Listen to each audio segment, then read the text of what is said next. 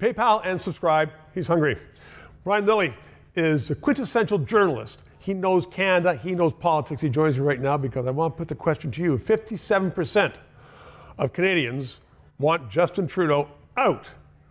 And yet he's still giving wonky speeches. Maybe that's why they want him out. He said the other day, talking about that hospital being bombed by Israel, in which case it's not. Do you not think he's learned anything in eight years in the PMO?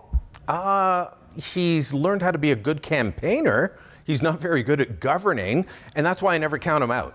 Okay, so look, I agree. We were I, fooled three times. I- he was reelected prime minister. I'd agree with you, fooled three times, and I'd agree with the 57% that want him out.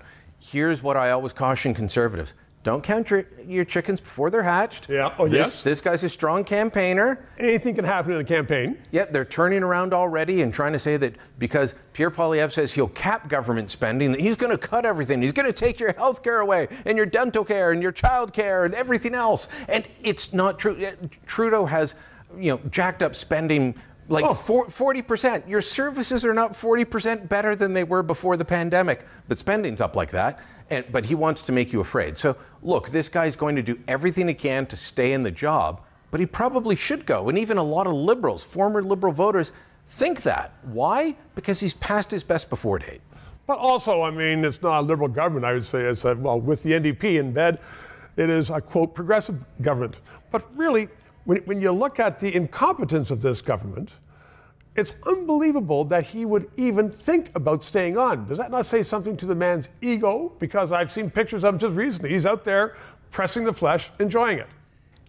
They believe that they're doing something right. I mean, even you remember it was a year ago we were talking about the passport problems. People Yeah. around the corner from here lined up for hours, sometimes four in the morning. Some sometimes they'd be there for two days just to get a passport that they'd applied for months earlier. Yeah. Under the usual system, you'd get it in ten days, and you'd say to them, "Eh, "This is broken." Oh no, no! How dare you say things are broken? You Pierre Poilievre uh, ranting Oh, yeah. lunatic you know things are going fine they look at when things are broken and they they turn around and tell you it's great they piss on your leg and they tell you it's raining What's interesting now, though, I'm also seeing that ministers are out there. Usually, for the last seven or eight years, it's only Trudeau making statements.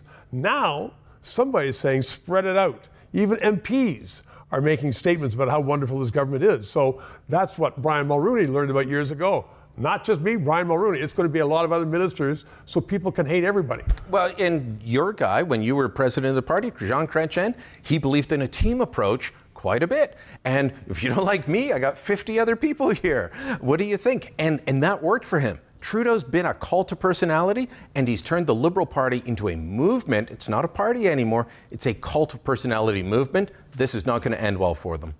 Ah, they may change. Brian Lilley, three minutes. Liberties and freedom of speech are under attack in Canada like never before. So let's keep this discussion on the air.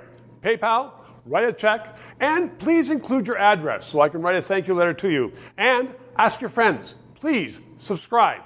It's important to keep this on the air. And thank you.